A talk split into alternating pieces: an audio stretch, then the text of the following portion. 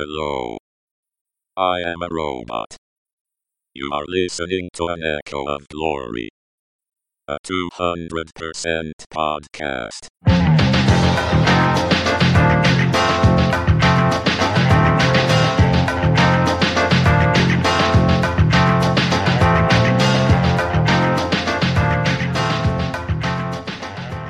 Hello, everybody, and welcome to the 15th episode of An Echo of Glory, a 200% podcast. My name is Ian King, and over the course of this series, I'll be telling you the history of football in England and Wales, tracing the story of the game here from the mob game of the Middle Ages through to the modern day. By the summer of 1985, questions were starting to be asked over whether professional football in England was viable in the condition in which it had found itself. The Bradford fire had demonstrated that a considerable number of stadiums were little more than death traps, while the death of a young supporter at St Andrews on the same day and the Heysel Stadium disaster 18 days later felt like a grimly inevitable denouement to a hooligan problem that had been growing out of control for the previous two decades.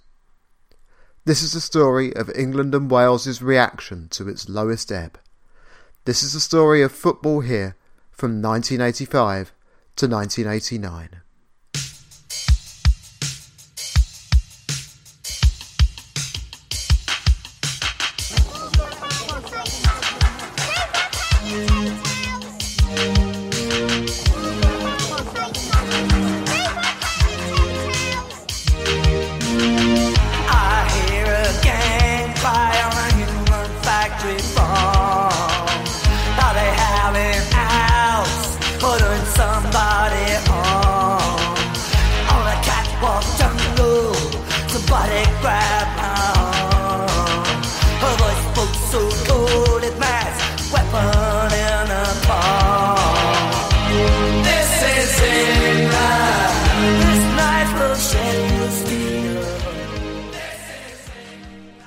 Of May 1985 killed 96 people, gave English football pariah status around the world, and broadly tipped the game in this country from recession into depression. From a record high in 1948, attendances have been falling steadily ever since, and even though the top division had been immune to some of this, the lower divisions had already seen an alarming slump, with crowds falling by 50% over the course of a decade from the mid of the 1970s on. Three factors were cited for this decline hooliganism, a deterioration in the quality of facilities, and a decline in the quality of the actual football being played. It is little surprise that the season after all of this proved to be the point at which they bottomed out across the board. Attendances in the First Division of the Football League fell by 7.2% during the 1985 86 season, dropping at below an average of 20,000 for the first time. The highest percentage drops came in North London, where Arsenal's average crowd fell by 23.7% to an average of 23,824, whilst Tottenham Hotspurs fell by 27.2% to just 20,859. Nine clubs recorded an average attendance of less than 15,000, and this included such luminaries as Ipswich Town, Southampton, and West Bromwich Albion, all of whom had played European football earlier in the decade. Just seven out of the division's 22 clubs reported increased attendances on the year before and these were mostly modest improvements. And all of this came, of course, at a time when pay on the gate was still commonplace, and entry prices were affordable for most. Liverpool ended the 1985 86 season by becoming the winners of the double of the FA Cup and Football League Championship, only the third team to do so this century. But even their average home attendance was stagnant at 35,271 10,000 short of Anfield's capacity of the time. And is in here. Yes!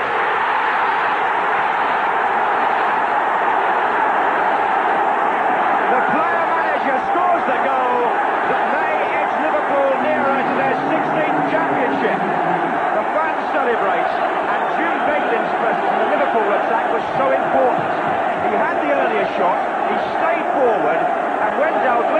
three.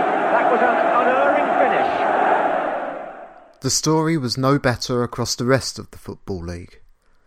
Crowds in the second division fell by almost 12%, with the biggest of all coming at Blackburn Rovers, whose average attendance of 5,826 was a drop of almost 40% on the previous season. The largest percentage increase and decrease in the entire Football League both came in the third division, where champions Reading saw an increase of 89%, but free falling Wolverhampton Wanderers, who were suffering their third successive relegation, saw their average attendance drop by 52% to just 4,020. The only division to record an increase in attendances over the course of this season was the fourth division, where they rose on the previous season by 1.2%. Despite this, though, four clubs recorded at least one attendance of less than a thousand for at least one match. Torquay United recorded the lowest average of all, an attendance of just 1,240. In a desperate attempt to mitigate the effects of lost revenue from the European ban and these plummeting attendances, substitute competitions were hurriedly set up in order to fill up the schedules. The biggest clubs set up the Screen Sports Super Cup, sponsored by a cable television company who also took the rights to show the final live. It was pretty much an unmitigated disaster. The six clubs that would have qualified for Europe Liverpool, Everton, Tottenham Hotspur, Manchester United, Southampton, and League Cup winners Norwich City were arranged into two groups of three, with the top two in each group getting through to the semi finals.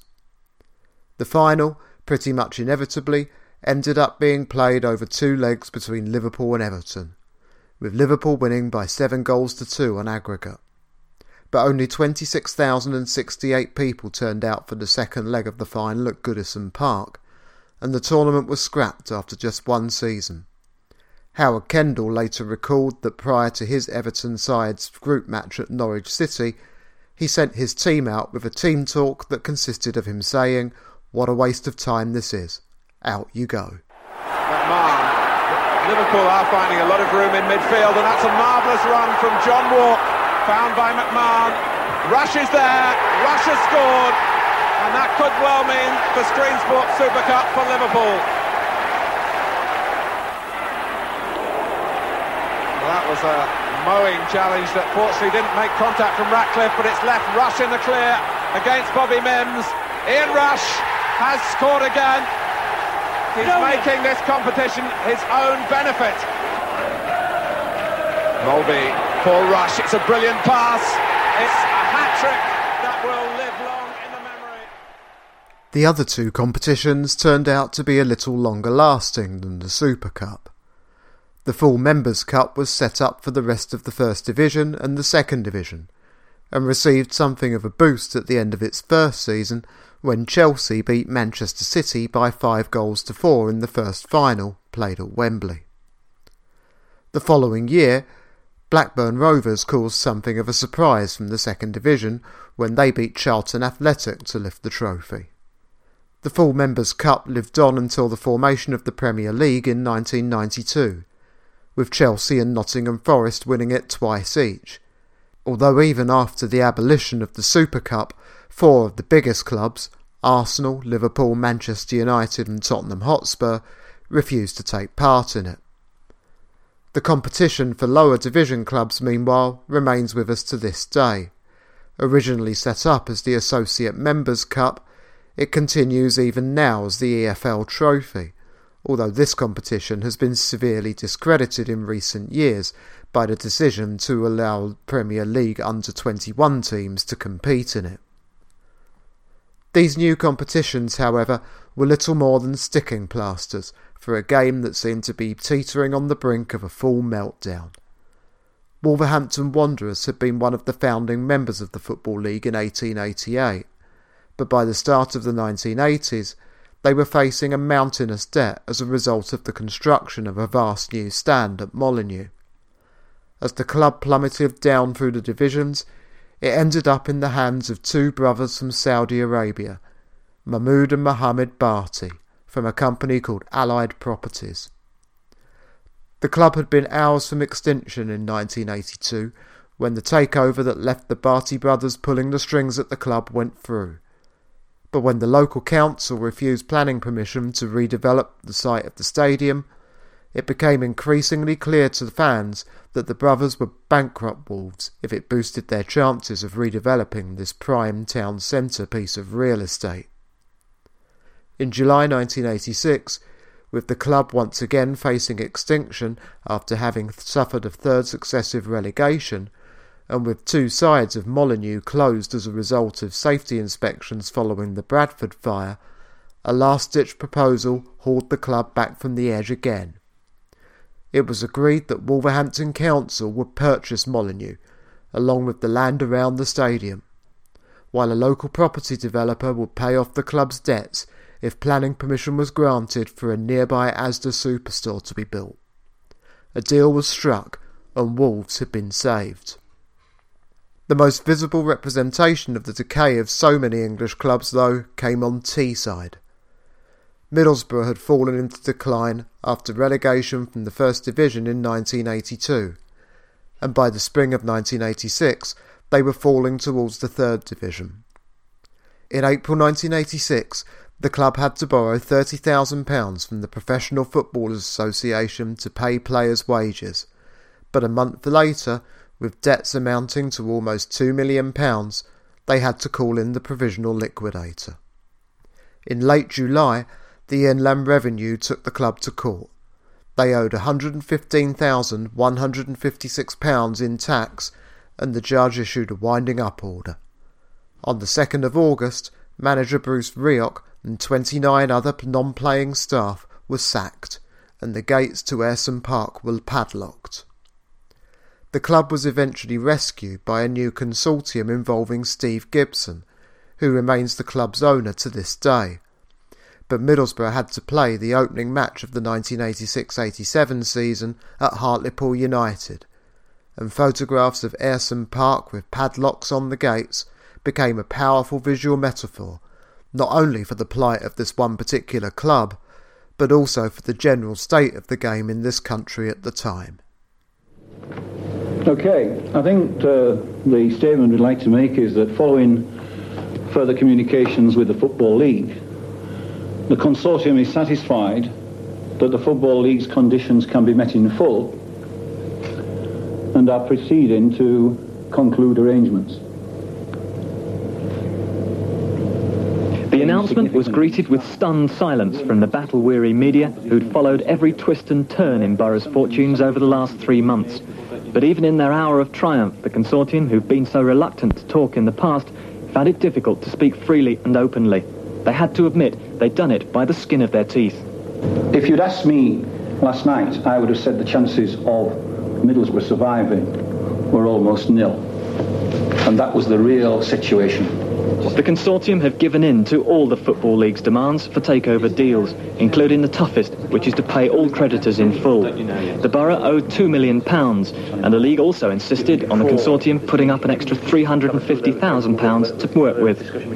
It's understood the league had told the consortium privately that they had until noon today to come up with an acceptable package or they'd sanction transfer deals for the players. At least one was to have had talks with a new club tomorrow. But the news has come as a relief to manager Bruce Rioch, who was praised by the consortium for keeping the squad together. It's been a traumatic week for everyone at the club. Obviously, we've had to cope with professional footballers and we've had to do it the professional way. Obviously, the last week has been an absolute nightmare, uh, not just for myself but for the players. Following the riot, before, during, and after the match between his club and Millwall in March 1985, the Luton Town chairman and Conservative MP for Welwyn Hatfield, David Evans, imposed a ban on all away supporters from Kenilworth Road from the start of the 1986 87 season. A club membership scheme was also introduced. Luton Town supporters' personal details were taken by the club and all fans would be required to carry their membership cards to be admitted to matches. The Football Hooliganism War Cabinet, set up following the incident by Margaret Thatcher's Conservative government, attempted to have such schemes adopted by clubs nationwide without success. whilst attempts to make such a scheme mandatory for all clubs were similarly unsuccessful. The first match played at Kenilworth Road under the identity card scheme was a First Division match against Southampton on the 26th of August 1986. The Football League insisted that Luton relax the ban for League Cup matches, but when Evans refused to allow Cardiff City fans to visit Kenilworth Road for their second round tie, the club was expelled from the competition for that season. The Football Association announced that Luton would be allowed to maintain their ban on visiting supporters in the FA Cup, but also that they would allow other clubs to ban away support from Luton. In response to this, Luton eased the ban slightly. 500 tickets would be given to certain clubs, with this number doubling should the match pass without incident. The suspension of away support continued for four seasons, and from a policing standpoint, it was a success. During its enforcement, not one arrest was made either inside or outside the ground. Despite this, and despite the support of Bedfordshire Police for the scheme, Luton Town repealed the ban before the start of the 1990-91 season with a plastic pitch also installed and one side of the ground demolished to be completely replaced by executive boxes alone, Luton Town did, over the course of the seasons during which the membership scheme was in place, become something of a pariah club amongst the supporters of other clubs. At three o'clock on a Saturday afternoon, Kenilworth Road, home of Luton Town FC, is no place for a pessimist. If there is one currency which abounds in a football stadium, it is optimism. Optimism that the team will win. Optimism that they will make it to the top of the table. Underlying it all, optimism that the club will survive the crisis which is squeezing the league as never before. Since the war, costs have soared, gates have declined by half, and overshadowing almost everything else, the image of football has been shattered by violence. A problem which nine months ago made Luton the focus of attention. This was an isolated incident, but it's forced the club to commit itself to a radical new crowd policy. From next season, only home supporters will be admitted to the ground. One question to which football still has to find a satisfactory answer is Does the image of violence have an impact on the gate? Speaking personally, my own enthusiasm died the day I stood in the away supporters' end at Southampton and was spat upon by the home crowd. Surprisingly, you may think, in surveys of former football supporters, only 7% give us their reason for staying away the fact of crowd trouble. Well, whatever the causes of football's present unpopularity, Luton here seem to be bucking the trend because while gates in general this season have gone down by 10%, the crowd at Kenilworth Road has had an increase, albeit a small one, of about 2%. Although 4th Division attendances had held up pretty well throughout the 1985-86 season, the costs of required stadium renovations, coupled with the fact that attendances were still low, with nine clubs having an average attendance of under 2,000 that season, meant that the bottom of the division was starting to look a little stagnant by the summer of 1986. Seven years after its formation, the Alliance Premier League achieved its goal. The Football League would allow automatic promotion and relegation from the end of the 1986 87 season. Just the one place, but it was a start. And at the end of the first season, with the APL having renamed itself as the GM Vauxhall Conference, Scarborough were the surprise winners. The race to avoid the drop at the bottom of the fourth division, however, was where the tension was. Football League founder members Burnley, who'd slid down the Football League over the previous decade, drew a crowd of over 16,000 to Turf Moor to see them get the win they needed against Orient on the last day of the season. And after the match between Torquay United and Crewe Alexandra was held up after a Torquay player was bitten by a police dog, an injury time Torquay goal sent Lincoln City down instead. They bounced straight back as champions the following season. Also in the summer of 1986, the Football League decided to reintroduce playoffs, for the first time since the start of the 20th century. During the first two stagings of them in 1987 and 1988, The four teams involved were the three clubs that finished directly below the automatic promotion places, plus the club that finished directly above the automatic relegation places in the division above, similar to the Football League test matches of the 1890s. This was part of the league's two season long restructuring that would reduce the number of teams in the top tier from 22 to 20, while increasing them in the lower divisions to create the now familiar structure of three divisions of 24 clubs below the top flight. During these seasons, only one club, Charlton Athletic in 1987, entered the playoffs in a relegation place and managed to win them and therefore avoid the drop. In the seasons prior to the 1990 playoffs, the finals were played over two legs, with both teams hosting the other. If the two teams could not be separated after two matches, a replay was played at a neutral venue. Since 1990, though, the finals have been played at Wembley Stadium and during its rebuilding at the Millennium Stadium in Cardiff. Neutral venues were required for replays on three occasions. The 1987 Second Division playoff final between Charlton Athletic and Leeds United went to a replay which was played at St Andrews. The 1987 Third Division final was played at Selhurst Park, and in 1988 the First Division final replay was played at Walsall's Fellows Park, although this was not a neutral venue, since Walsall was one of the clubs involved. Like automatic promotion and relegation between the league and the conference, the playoffs have proved to be a hugely successful innovation. Walsh runs over it. It's now left for Peake. Oh, it's a good one! Oh, it's the goal which might well have preserved First Division football for Charlton Athletic, and it's Peter Shirtliff again. The Charlton supporters delirious, and it's a Sheffield man who's probably kept Leeds in Division 2 for next season. What a dream story for Peter Shirtliff. He doesn't get many goals, but he's got two in the space of a few moments, which have turned the match on its head. When Leeds looked to be on their way to the First Division, Shirtliff equalised, and now he's headed them surely into the First Division again next season. Following their failure to qualify for Euro 84, the England national team slowly started to improve under Bobby Robson over the next couple of years, sailing through their qualification group for the 1986 World Cup unbeaten in eight matches, with four wins and four draws. Their group draw for the finals looked winnable too, set against a fading Poland team, Portugal, and Morocco.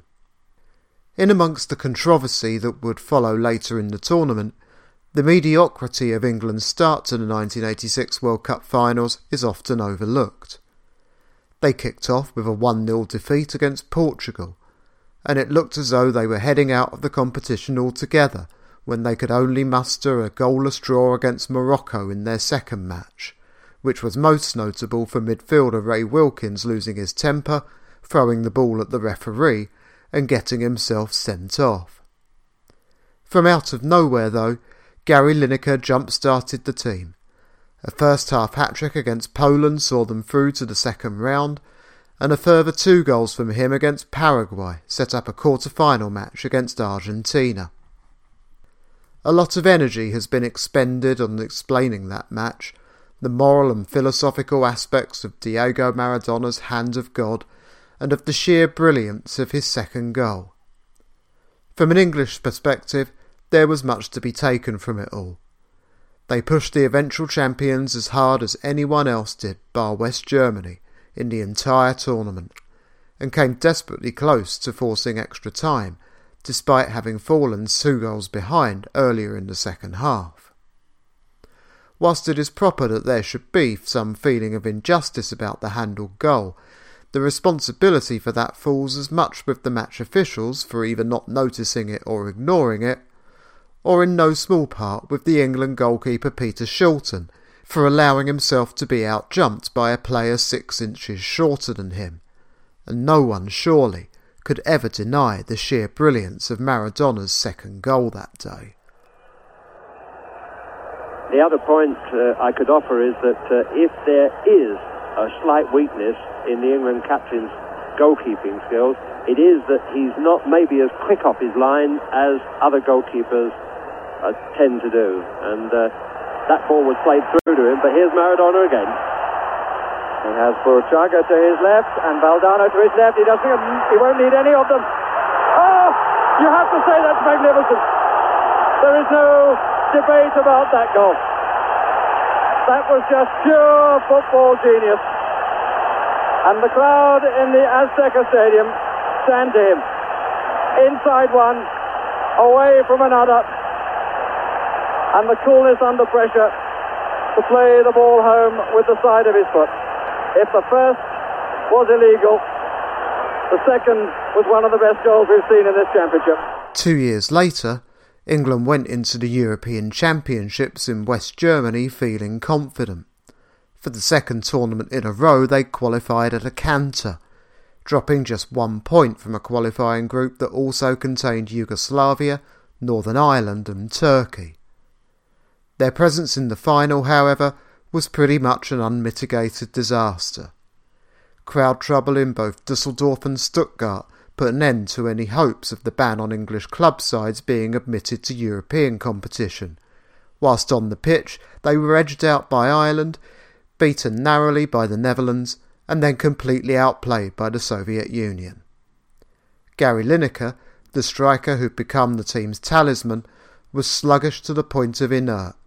It was later established that he had hepatitis B. The press savaged Bobby Robson over England's disappointing performances, and Robson offered his resignation. But the FA refused to accept it, and Robson would stay in charge for England's 1990 qualification campaign.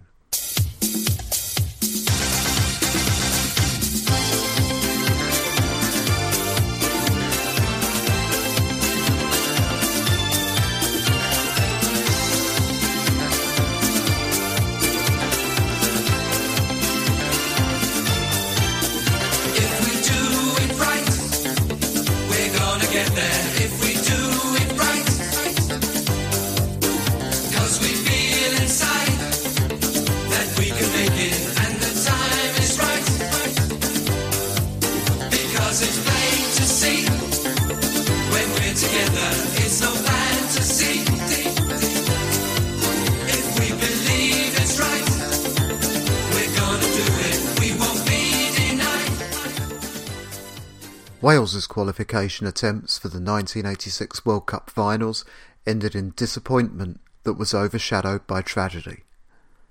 Their final group match against Scotland in Cardiff saw both teams chasing a playoff spot for a place in the finals. Wales needed a win, while Scotland needed a draw. An early goal from Mark Hughes gave Wales the lead, but with 10 minutes to play, a Davy Cooper penalty rescued a draw for Scotland and sent them through to a playoff match against Australia. Anything that happened on the pitch, however, was overshadowed by events on the sidelines. At the end of the match, television cameras caught the Scotland manager Jock Stein, clearly distressed, being carried up the Ninian Park tunnel by staff. He died minutes later, having suffered a heart attack. He was 62 years old.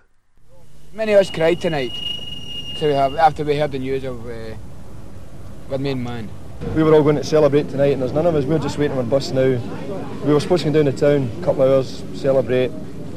I'm quite sure that every fan standing here tonight would have wished Scotland to get put out the World Cup, and Mr. Stein's still with us. How will you look forward now to your prospects for Mexico in the wake of Jock Stein's well, I think death? the prospects for Mexico are, uh, are a bit disappointing now because Jock Stein won't be there, will he? You know, mate, the whole team and all the fans more determined to get to Mexico for Jock Stein. He's a legend in his own time. He's, he'll remain a legend in Scottish football. One of the problems with consistently having these near misses in qualification is that your country comes to find itself stuck in a vicious circle, never being placed as one of the top seeds, and therefore always having an uphill battle to qualify and having a chance of breaking that loop. In qualifying for Euro 88, Wales were in a group of four with Denmark, Czechoslovakia, and Finland. They started with a disappointing 1 1 draw in Finland, but battled back with wins against Finland in the return home match and, more impressively than anything else, a 1 0 home win against Denmark. The Denmark win gave Wales something extremely precious. With two games to play, they were in control of their own destiny again. But disappointment followed yet again. Their final two matches were difficult ones, away against Denmark and Czechoslovakia, but wins from both or either of them would have put them top of the group and sent them to West Germany. And the Welsh team of the 1980s did contain probably the best goalkeeper in the world at the time, in the form of Everton's Neville Southall, although he didn't play in their penultimate match. Even with such talented players dotted around their team, Wales ended up missing out yet again. They lost by a goal to nil in Copenhagen and then two goals to nil in Prague. Qualification would have to wait yet again. Morten Olsen. Per Frimann. No offside against the substitute Flemming Poulsen. Could be danger. It's not cleared and it's in by Elkjær. What a disaster for Wales. Five minutes into the second half. And really without looking dangerous up front, Denmark have taken the lead and it's all fallen apart a little bit for Wales. The 45,000 crowd here at the Idrits Park going absolutely berserk with excitement. Flemming Poulsen getting the ball across. Almost cleared, not quite, and it was not good enough because El Elkjær was right where it mattered to score his 38th goal for his country. Liverpool and Everton dominated 1980s English football in a way that no English city had done before. Liverpool won the First Division title in 1982, 1983 and 1984. Everton won it in 1985. Liverpool won the double in 1986 and Everton won the league in 1987. On top of this, Everton won the FA Cup in 1984 while Liverpool won the European Cup in 1981 and 1984, while Everton won the European Cup Winners' Cup in 1985. Perhaps the finest team of the decade, though, was the Liverpool team of 1988. Kenny Dalglish's team won the First Division title by nine points from Manchester United that season, staying unbeaten for 29 games before losing to Everton in March. They still had a 14 point lead and two games in hand over nearest rivals Manchester United by this point, though. A defeat away at Nottingham Forest two games later turned out to be their last of the season. They ended the season on 90 points from 40 games, but it was the style of their football that really caught the eye, with a 5 0 win against Nottingham Forest in particular catching the eye as one of the finest team performances of the decade. The match was played on the 13th of April, just over a week after they'd thrown away a two goal lead to draw 3 all with Manchester United in a match that was widely considered to be United's last chance to close the gap on Liverpool. They won the league at a canter, but it would turn out to be the only trophy that they won that season. After a period during which the biggest clubs had dominated the FA Cup, there were two surprise results in the FA Cup final, which both came from matches which have come to live long in the memory. The 1987 FA Cup final was Coventry City's first appearance in an FA Cup final, but their opposition in the final looked daunting. Tottenham Hotspur had finished in third place in the First Division, and their top scorer that season, Clive Allen, scored 49 goals in all competitions. Against all odds, though, Coventry City won the match. After a game described by BBC commentator John Motson as the finest cup final I've had the pleasure of commentating on, Coventry won by three goals to two.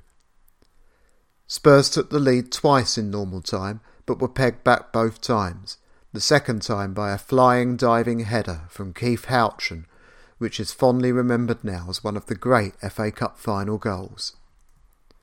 An own goal from Gary Mabbutt five minutes into extra time won the game for Coventry, but the European ban meant that they never got the opportunity to test their mettle in the European Cup Winners' Cup. The following year came an even greater surprise. Liverpool had sauntered their way to the FA Cup final very much as they'd sauntered their way to the First Division Championship, but their opponents at Wembley were one of the surprise stories of the decade. In 1977, Southern League club Wimbledon became the penultimate team to be voted into the Football League when they replaced Workington. For their first few seasons as a league club, they bounced between the bottom two divisions. But upward momentum soon started to build behind them, and in 1986 they were promoted into the First Division, despite the fact that their Plough Lane ground still had many of the trappings from when they were a non league club. Nicknamed the Crazy Gang on account of their strong team spirit and penchant for practical jokes, the Dons were not expected to last very long in the First Division, but they thrived at the higher level and ended the 1987 88 season in seventh place in the table. For all of this, though, few believed that they would be able to beat the multitude of talents and breadth of experience of Kenny Dalglish's Liverpool team. On the day, though, Liverpool couldn't find a way through the Wimbledon defence. Lawrie Sanchez scored the only goal of the match with eight minutes to play of the first half, and in the second half, captain Dave Beasant became the first goalkeeper to save a penalty kick in an FA Cup final, when he pushed away John Aldridge's shot after a foul was somewhat dubiously awarded against Clive Goodyear. By full time, as commented on by John Motson, the Crazy Gang had beaten the Culture Club, and Beasant became the first goalkeeper since Major William Merriman of the Royal Engineers in 1875 to lift the trophy. Wimbledon would go on to stay in the top flight until the new century.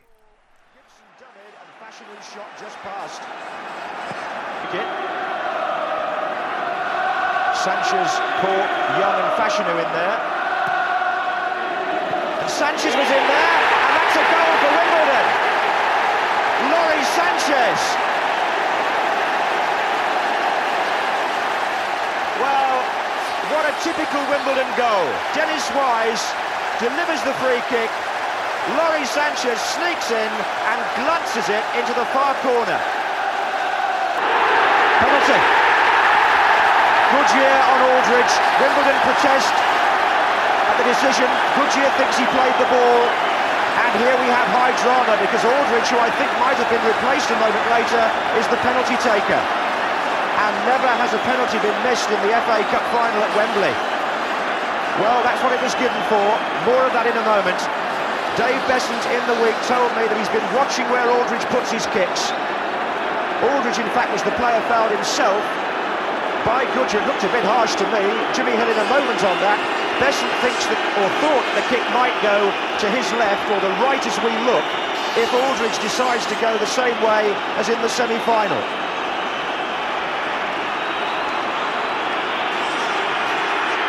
He did, and he saved it and made history. The first time ever that a penalty kick has not been converted in the FA Cup final here. And Beasant did guess right. His homework paid off.